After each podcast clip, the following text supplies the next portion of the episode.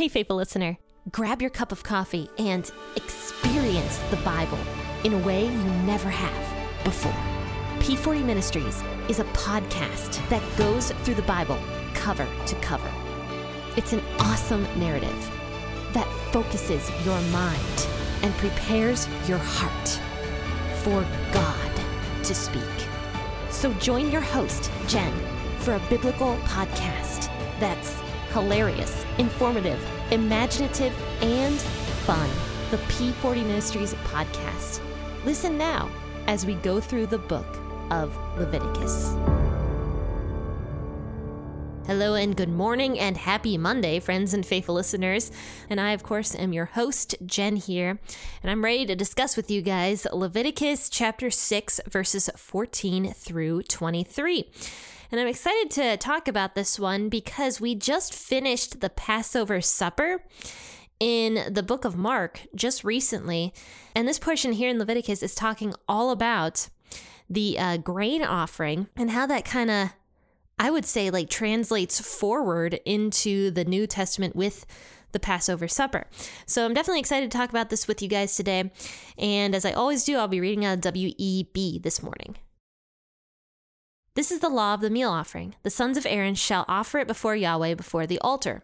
He shall take from there his handful of the fine flour of the meal offering, and of its oil, and all the frankincense which is on the meal offering, and shall burn it on the altar for a pleasant aroma, as its memorial portion to Yahweh. That which is left of it, Aaron and his sons shall eat it. It shall be eaten without yeast in a holy place. They shall eat it in the court of the tent of meeting, and it shall not be baked with yeast. I have given it as their portion of my offerings made by fire. It is most holy, as are the sin offerings and the trespass offering. Every male among the children of Aaron shall eat of it, as their portion forever throughout your generations, from the offerings of Yahweh made by fire. Whoever touches them shall be holy. Yahweh spoke to Moses, saying, This is the offering of Aaron and his sons, which they shall offer to Yahweh in the day when he is anointed one tenth of an ephah of fine flour for a meal offering perpetually, half of it in the morning and half of it in the evening. It shall be made with oil in a griddle. When it is soaked, you shall bring it in. You shall offer the meal offering in baked pieces for a pleasant aroma to Yahweh. The anointed priest that will be in his place from among his sons shall offer it. By a statute forever, it shall be wholly burned to Yahweh. Every meal offering of a priest shall be wholly burned, it shall not be eaten. So, if you didn't tune into Friday's episode, I absolutely recommend it. I was on with my sister and it was a lot of fun. She's uh, ridiculous, and I just appreciate both her humor and her joy in life. So it's really fun to do a podcast episode with my sister every once in a while.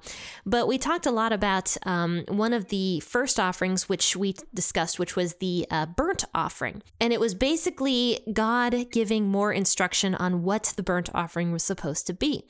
Now, here in Leviticus chapter 6, what we read today, God once again is giving more instruction on what the grain offering is supposed to be, which was the second offering we learned about at the very beginning of the book of Leviticus. So, once again, I'm just going to throw all the offerings out there. You're going to get so sick of me naming off all of the offerings. but they're also for my benefit, so I remember them. Okay, first was the burnt offering. That one represented full dedication to God.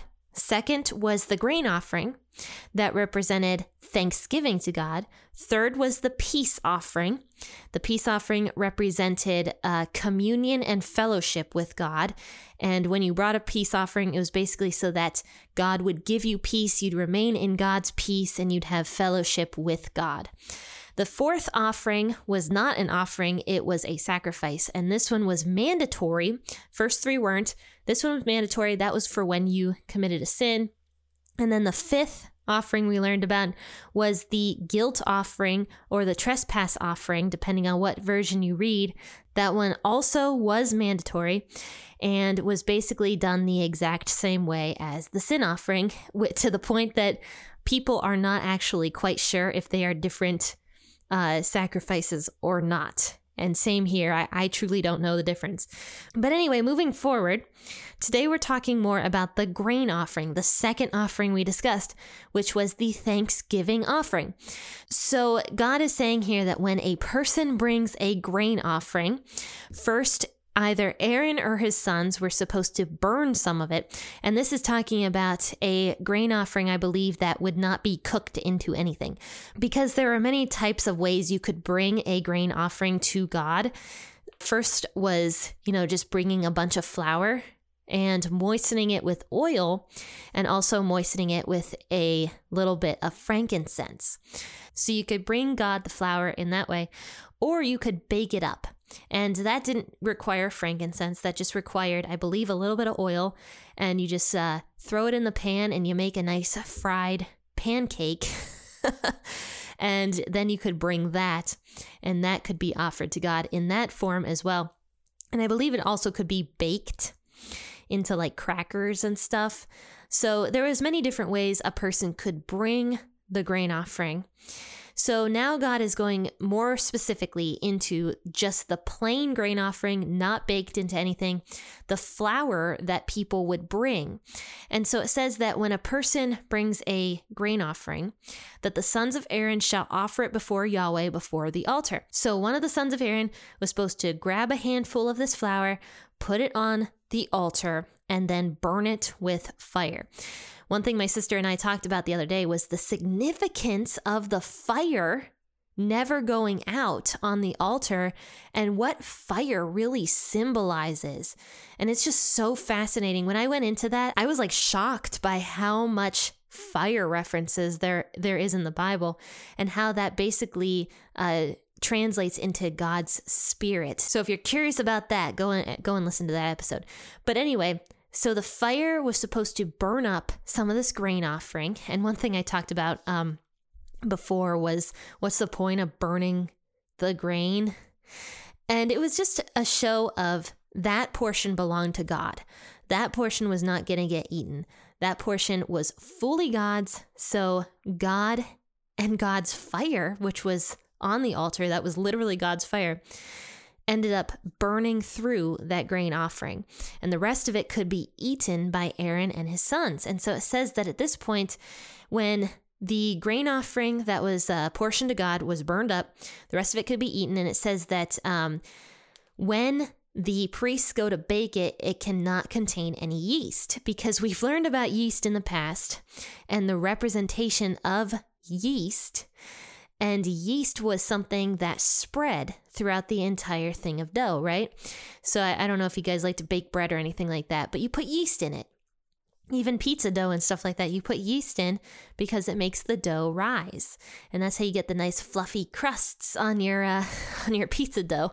So yeah, yeast causes stuff to rise, but it's also a symbolism of sin that just a tiny little bit of sin will basically corrupt the entire thing because that's all you need for dough. All you need is a tiny little pinch of yeast to corrupt the entire batch. So that is why God commands the grain offering to be eaten without yeast. And he spe- says specifically why. He says, because the grain offering is most holy. So that yeast can't be inside of the grain offering because the yeast is a symbolism of sin. And if the grain offering is super holy, then yeast can't be inside of it. And so the priest would have to just eat the crackers and stuff like that. But here's the thing though it wasn't like God hated yeast. you know, there, there was an offering you could bring of just yeast. And when people did bring yeast as an offering, it just wouldn't be burned on the altar. That was the one thing that wouldn't be burned. And we'll see later on that there are some bread um, sacrifices, I suppose, or offerings that people could bring that did contain yeast in them. So, yeah, people could bring yeast, people could offer yeast as a Thanksgiving uh, item, I suppose, to God. But if they did, it could not be burned on the altar, basically. But yeah, I mean, yeast is just a representation of sin.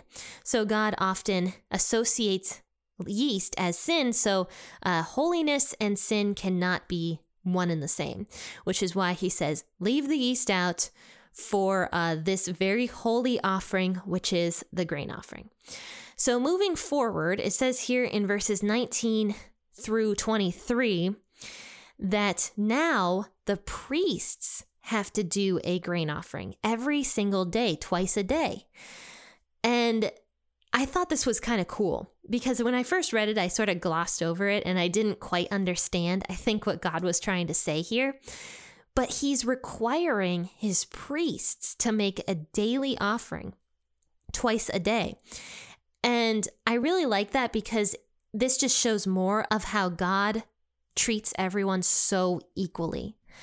You know, because we often think, like, oh, God liked his priests better. God likes the Jewish people better. I mean, we hear all sorts of stuff, right? So, but as I'm reading through the Old Testament, I am learning so much how fair God is in every single aspect. He is not at all favoring one group of people over the next group of people. And this is evident right here with the priests. The priests still have to bring a grain offering and they have to do it every single day.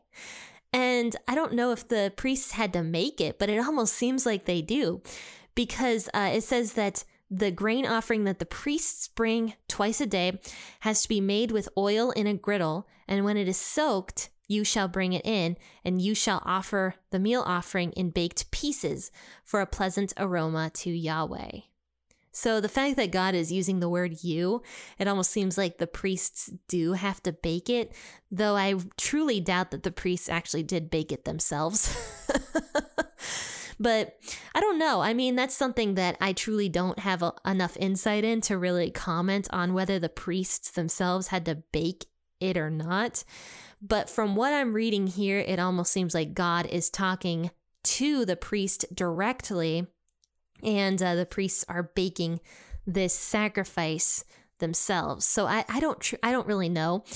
But anyway, it says that the priests were supposed to offer this grain offering twice a day, morning and then evening.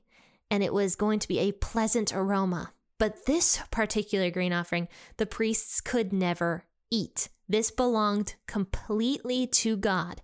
This was something that the priests would bake and would give fully to God, and this would be a pleasant aroma to God. We talked about the pleasant aroma and what that means. You know, the pleasant aroma, it fills the senses, right? When we think of like a pleasant aroma, personally for me, I think of cookies baking in the oven.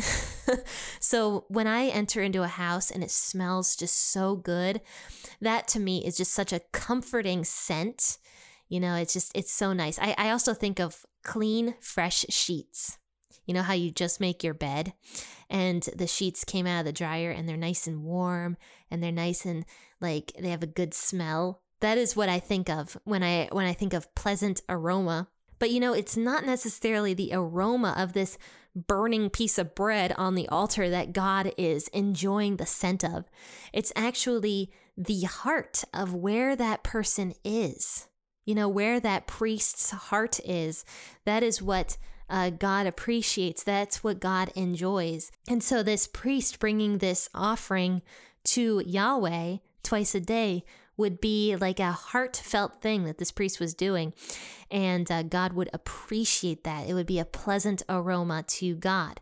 But the one thing I really want to focus in on right here is the fact that the priest had to break the bread before they offered it to God. And that is a direct correlation to Passover dinner many, many thousands of years later, when Jesus came to earth, broke the bread, and said that this is my body, which is broken for you. And Jesus, of course, we know from uh, the New Testament, is considered and called the bread of life. And so when Jesus broke that bread at the Last Supper, he was signifying that um, his body was broken and crushed and beaten for us, basically. And we see here in the Old Testament that the priests are doing the exact same thing. Now, did the priests have any idea that this was signi- uh, signifying Jesus? No, of course not. I mean, Jesus had not come to earth yet. They did, the priests probably had no clue what they were doing and why they were doing it. But this all had significance.